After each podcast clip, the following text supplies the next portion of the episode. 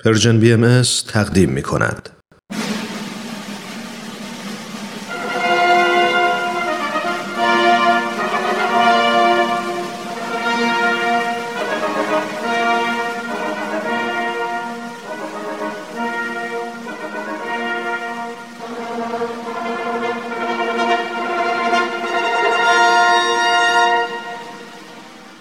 تاریخ به روایت مورخ من کتاب تاریخ نبیل رو از ترنم دوستم گرفتم که بخونم. این کتاب یه قسمت از تاریخ ایرانه که تا حالا نشنیده بودم. کتابو که باز کردم خود نبیل که اونو نوشته شروع کرد با من حرف زدن. خیلی عجیب بود ولی خیلی هم برام جالب بود. این تاریخ یه بخش از کاری از گروه نمایش رادیو پیام دوست. تهیه کننده و کارگردان امیر یزدانی.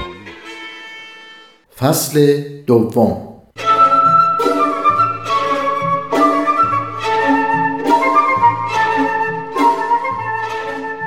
خب وقت خوب کتاب خوندنه. دیشب چی میخوندیم؟ درباره اصفهان بود. فکر کنم در مجموع دورانی که در اصفهان بودن برای حضرت باب دوران آسایش و آرامش نسبی بوده. اون احترام و ارادتی که مردم اصفهان و امام جمعه نسبت به حضرت باب پیدا کرده بودن خیلی جالبه. انگار حضرت باب اصفهان رو فتح کرده بودن. البته فتح روحانی و معنوی. از یه طرف امام جمعه در مقابلشون خازه و خاشه شده بود. از یه طرف حاکم شهر. امام جمعه به مقام حضرت باب پی برده بود. فقط شهامت اونو نداشت که علنا اعلام کنه. شایدم فکر می‌کرد که اعلامش باعث گرفتاری و دردسر بیشتر برای حضرت باب میشه. اما منوچرخان معتمد و دوله حاکم اصفهان کسی نبود که بتونه حقیقت رو پنهان کنه. همون جلسه اول که بیانات حضرت باب شنید یه باره هم به حقیقت حضرت محمد و اسلام اعتراف کرد و هم به حقانیت حضرت باب. هر دوشو هم خیلی علنی و در جمعی که خیلی از علما حاضر بودن. اینم جالبه که تو دستگاه قاجار کسایی مثل منوچرخان هم پیدا می شدن. کسایی که اهل تحقیق در عقاید جدید باشن. از مظلوما حمایت کنن، به فکر زیردستا و فقیرا باشن، عدالت داشته باشن و مهمتر از همه انصاف اینو داشته باشن که وقتی حقیقتی رو می‌بینن اعلام کنن و به فکر نفع و ضررش هم نباشن. بله خوشبختانه چنین ستاره هایی هم در دستگاه قاجار بودند. قائم مقام فراهانی و میرزا بزرگ نوری هم از این جمله بودند. الله اپا جناب نبیل من منتظرم که بقیه داستان رو برام تعریف کنی خب دوران اصفهان با مرگ معتمد و دوله تمام شد. معتمد و دوله می‌خواست ثروت خود را صرف ترویج آین حضرت باب کند. اما حضرت باب به او فرمودند که خداوند امر خود را به کمک ثروت و قدرت پیش نمی‌برد. آین الهی به نیروی ایمان و شهادت و به کمک مستضعفین عباد پیش می رود. البته عمری هم برای معتمد و دوله باقی نمونده بود. حضرت باب بهش گفتن که سه ماه و نه روز بیشتر از عمرش باقی نمونده. بله حضرت باب به یارانی که در اصفهان بودند هم فرمودند که به زودی معتمد از دنیا می رود و آنها هم زودتر پراکنده شوند و از اصفهان خارج شوند. بعد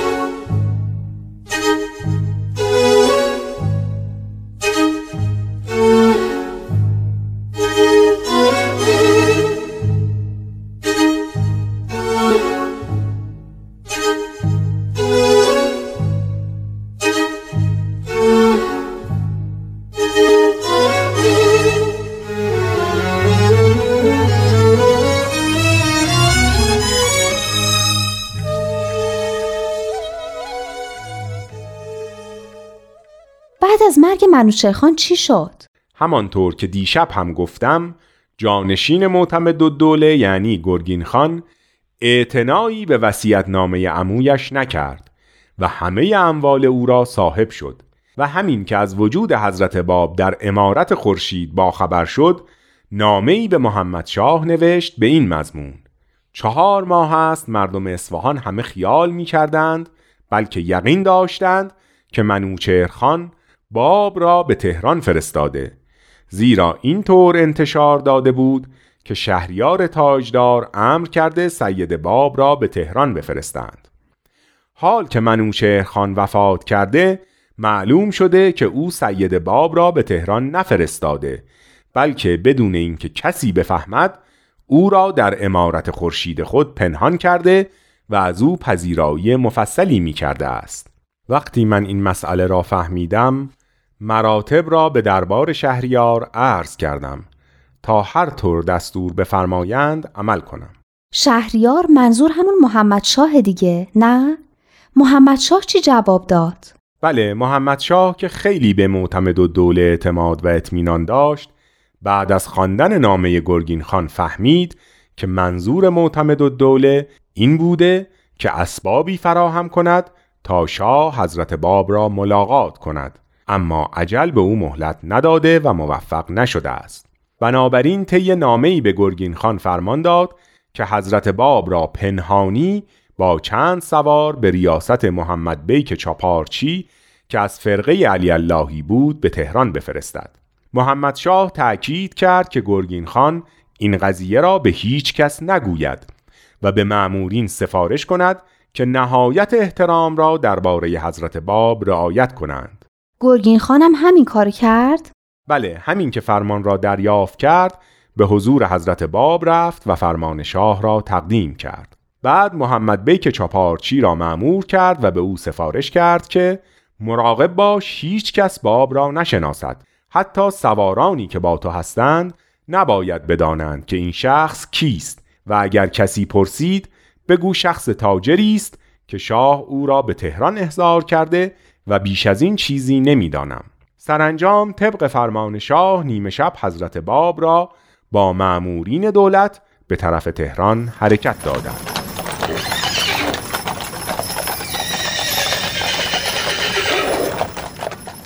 وای چقدر هیجان انگیز شد. متوجه نمی‌شوم. چرا؟ از اینکه حضرت باب داشتن به تهران می‌رفتن همون جایی که حضرت بهاءالله زندگی می‌کردن. اما تا تهران هنوز فاصله زیادی داریم. تازه از اصفهان خارج شده ایم. منظورتون چیه؟ حضرت باب به تهران نرفتن؟ به آن هم می‌رسیم.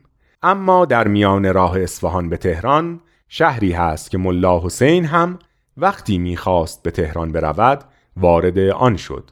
خاطرتان هست؟ بین اصفهان و تهران. ملا حسینم رفته اونجا. کاشان؟ مرحبا کاشان.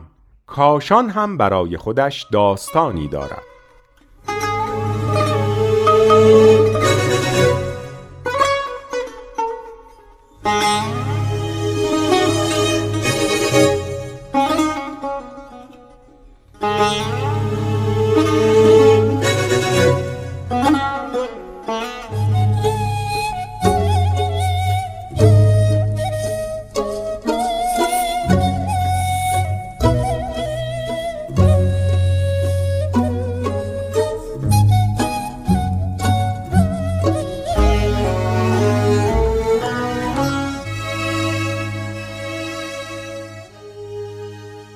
پس حالا کاشان رو تعریف کنی از شب قبل از ورود حضرت باب به کاشان شروع کنیم. شب قبل از آن حاجی میرزا جانی کاشانی معروف به پرپا که از اشخاص معروف شهر بود خواب دید. ببخشین این حاجی میرزا جانی از پیروان حضرت باب بود؟ بله حاجی میرزا جانی از تجار معروف کاشان بود. وقتی جناب ملا حسین به کاشان سفر کردند ایشان اولین کسی بود که در آن شهر به دیانت حضرت باب ایمان آورد حالا این حاجی میرزا جانی خواب دید؟ بله خواب دید که نزدیک غروب است دم دروازه عطار ایستاده است ناگهان حضرت باب سوار بر اسب تشریف می آورند و به جای امامه کلاه بر سر گذاشتند و چند نفر سوار اطراف آن حضرت را گرفتند نزدیک او که می‌رسند میفرمایند سه شب مهمان تو خواهیم بود از ما پذیرایی کن وقتی حاجی میرزا جانی بیدار شد فهمید آنچه که دیده رویای صادقه بوده است رویای صادقه؟ یعنی خوابی که درست و واقعا اتفاق میافته؟ بله مرحبا حاجی میرزا جانی فهمید که خوابش رویای صادقه بوده و و فوراً به تهیه لوازم پذیرایی از آن مهمان عزیز مشغول شد. اتاق مخصوصی آماده کرد و سایر لوازم را هم فراهم کرد. نزدیک غروب که شد دم دروازه اتار ایستاد و منتظر شد تا خوابش تعبیر شود. همانطور که چشم به راه بود ناگهان از دور چند سوار را دید که به طرف شهر می آیند. به طرف آنها به راه افتاد و چون نزدیک رسید حضرت باب را با آنکه کلاه بر سر داشتند در بین سواران شناخت با کمال خوشحالی و سرور نزد ایشان رفت و خواست رکاب اسبشان را ببوسد. که حضرت باب نگذاشتند و گفتند سه شب مهمان تو خواهیم بود. فردا روز عید نوروز است. جشن عید را در منزل خواهیم گرفت. درست عین خوابی که دیده بود. عجب نوروزی بوده. نوروز در کنار حضرت باب. خوش به حال میرزا جانی کاشانی. بله حقیقتا. یکی از سواران به اسم محمد بیک که پهلوی اسب حضرت باب سواری می کرد وقتی که حاجی میرزا جانی را دید فکر کرد که از دوستان صمیمی حضرت باب است. پس به حاجی گفت من حاضرم مطابق میل این بزرگوار رفتار کنم. ولی ببین این رفیق من با این منظور تو موافقت می کند یا نه. و با این حرف اشاره به یکی از سواران کرد. آن سوار با نهایت خشونت و شدت به میرزا جانی جواب داد که ابدا ممکن نیست. من معمورم نگذارم که این جوان تا تهران وارد هیچ شهری بشود. به من دستور دادند که به هر شهری می‌رسیم شب را بیرون شهر بمانیم و صبح زود راه بیفتیم. برخلاف مأموریت خودم نمی‌توانم رفتار کنم. پس نزاش حضرت باب به کاشان وارد بشن؟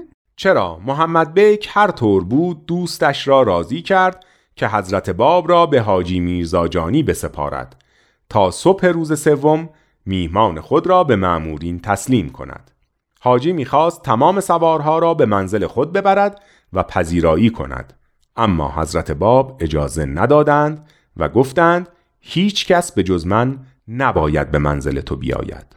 حاجی از آن حضرت اجازه خواست مخارج این چند روز را به سواران بدهد.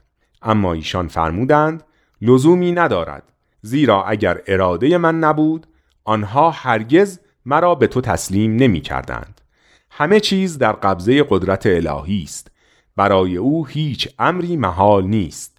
هر مشکلی را آسان می سازد و هر مانعی را از میان بر می دارد. صاحب زمان یعنی این. مرحبا.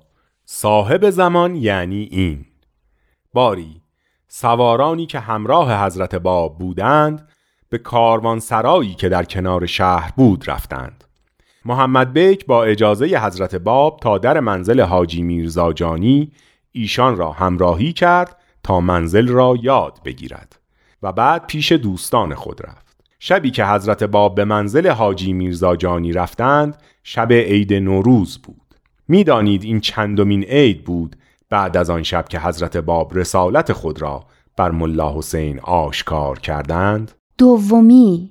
نه دومی که شیراز پیش همسر و مادرشون تو بازداشت خونگی بودن. سومی؟ مرحبا این سومین نوروز بود.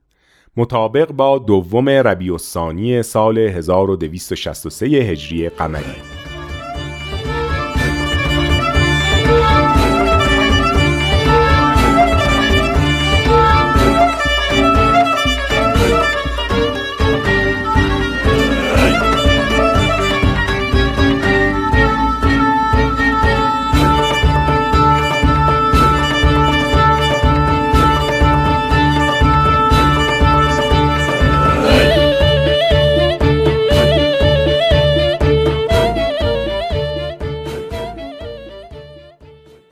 در آن سه روز که حضرت باب در منزل حاجی میرزا جانی کاشانی بودند افراد زیادی به حضور ایشان رسیدند. اما شنیدن داستان یکی از آنها خالی از عبرت نیست. اینی که میگین کی بود؟ شخصی بود به نام سید عبدالباقی که از علمای معروف کاشان و از دوستان حاجی میرزا جانی کاشانی بود. وقتی سید عبدالباقی به منزل میرزا جانی آمد و حضرت باب را دید نمی‌دانست به حضور چه کسی رسیده و آن بزرگوار کیست حضرت باب هم بدون اینکه خود را معرفی کنند آیات لوحی را که در آن موقع نازل کرده بودند میخواندند. سید عبدالباقی نشسته بود کلمات حضرت باب را گوش می‌داد و رفتار و گفتار ایشان را می‌دید ولی از شدت غرور و خودخواهی تحت تأثیر کلمات الهی قرار نگرفت و هرچند معنی آیات ایشان را نمی‌فهمید از شدت غرور حاضر هم نبود آنچه را که نمی‌داند بپرسد. سید عبدالباقی به حدی غرق در غرور خود بود که حتی از میزبان اسم مهمان بزرگوارش را هم نپرسید و تا وقتی از منزل بیرون رفت نمی‌دانست که به حضور چه شخصی رسیده و چه فرصت گرانبهایی را به خاطر نادانی از دست داده است. یعنی اصلا نفهمید؟ چرا؟ بعد از چند روز فهمید که آن جوان که بود. و بسیار ناراحت و غمگین شد که چرا در آن شب حقیقت را نفهمیده و به چنان گنج پربهایی توجه نداشته. خواست جبران کند و دوباره به حضور ایشان برسد. اما فرصت از دست رفته بود و آن حضرت از کاشان رفته بودند. سید عبدالباقی از شدت غم و اندوه و اینکه دیگر نتوانست فرصت از دست رفته را جبران کند از خود بیزار شد و از مردم کناره گرفت. تا آنکه در کنج عزلت و انزوا فوت کرد. واقعا هم از دست دادن یه همچین فرصت بینظیر و تاریخی ناراحتی داشته. بله این کاری است که غرور با آدم می کند یادم باشه هیچ وقت به خودم مغرور نشم. باید کاری کنم که هیچ وقت این داستان غمانگیز یادم نره. باری آن شب که سید عبدالباقی به حضور حضرت باب رسیده بود حضرت باب لوحی را به افتخار حاجی میرزا جانی کاشانی نازل کرده بودند. و در آن فرموده بودند که از خدا خواهم که قلب تو را به نور معرفت الهی روشن کند و زبان تو را گویا فرماید تا به خدمت امرش پردازی و کلمه را منتشر نمایی. این دعا درباره حاجی میرزا جانی کاشانی مستجاب شد و با آنکه حاجی درس نخوانده و از علم و دانش بینصیب مانده بود خداوند چنان عرفان و بیانی به او عنایت کرد که حتی بزرگترین علمای کاشان هم در مقابل او از جواب عاجز می شدند. واقعا که خوش به حال این میرزاجانی کاشانی بله خداوند الطاف خود را شامل او کرده بود و حضرت باب از او راضی بودند و سخنان محبت آمیز بسیاری خطاب به او فرمودند. حاجی نسبت به معمورین هم محبت زیادی کرد. پس همه ازش راضی بودن بله همین طور بود. صبح روز دوم نوروز حاجی میرزاجانی طبق قرار حضرت باب را به معمورین سپرد و با نهایت غم و اندوه از مولای محبوب خود خداحافظی کرد. پس سفر حضرت باب به کاشانم اینطوری تموم شد. بعدش رفتن به تهران؟ هنوز یک شهر دیگر هم سر راه بود. چه شهری؟ قم. حضرت باب به قومم رفتن؟ اما مگه بهشون دستور نداده بودن که وارد هیچ شهری نشن؟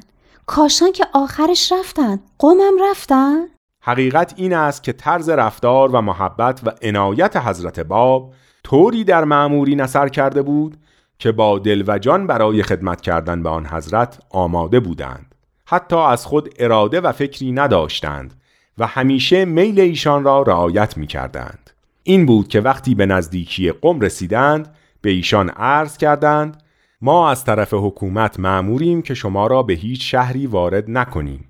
ولی اگر اراده شما آن است که وارد قم شوید برای اطاعت حاضریم. حکومت به ما امر کرده که به خصوص وارد قم نشویم. زیرا حرم حضرت معصومه که در قم واقع است به اصطلاح مردم بست است. چیه؟ بست جایی که هر مجرمی هر چقدر هم که جرمش سنگین بود وقتی وارد آن می‌شد دیگر نمی توانستند او را دستگیر و یا مجازات کنند. حرم حضرت معصومه هم از این مکانها بود. اینطوری که حرما از مجرمین پر می شده به هر حال سالها بود که این قانون وجود داشت و افراد تا زمانی که درون حرم بودند از مجازات در امان بودند. پس حکومت از اینم ترسیده بود که اگه حضرت باب وارد قم بشن برن تو حرم حضرت معصوم و دیگه دستشون بهشون نرسه. بله اما معمورین به حضرت باب عرض کردند که اگر اراده مبارک باشد ما حاضریم شما را به شهر قم وارد کنیم. حتی اگر مایل به زیارت حضرت معصومه باشید باز هم از دل و جان حاضریم از شما اطاعت کنیم. حضرت باب قبول نکردند و فرمودند قلب المؤمن عرش الرحمن یعنی قلب انسان عرش رحمان است جایگاه خداوند است. ممنون که خودتون معنیش هم گفتین. بله فرمودند قلب مؤمن جایگاه خداوند است. کشتی نجات و کسی که اراده او بر کل غالب است من هستم که با شما در این بیابان راه میپیمایم. من شخصا دوست ندارم که به این شهر وارد شوم. بهتران است که از کنار شهر عبور کنیم و وارد شهر نشویم زیرا اینجا شهر خبیسی است. کسانی که در آن ساکنند شریر و فاسقند. این معصومه بزرگواری که در این شهر مدفون است و برادر ارجمندش و اجداد گرامیش همگی از این مردم فاسق فاجر بیزارند. اینها ظاهرا این مقام را احترام می کنند ولی در باطن سبب حدک حرمت این مقام مقدس هستند. در قول فخر رجالند و در عمل ننگ امم. این همون چیزیه که باعث شده امروز مردم نسبت به دین روز به روز بدبین تر بشن.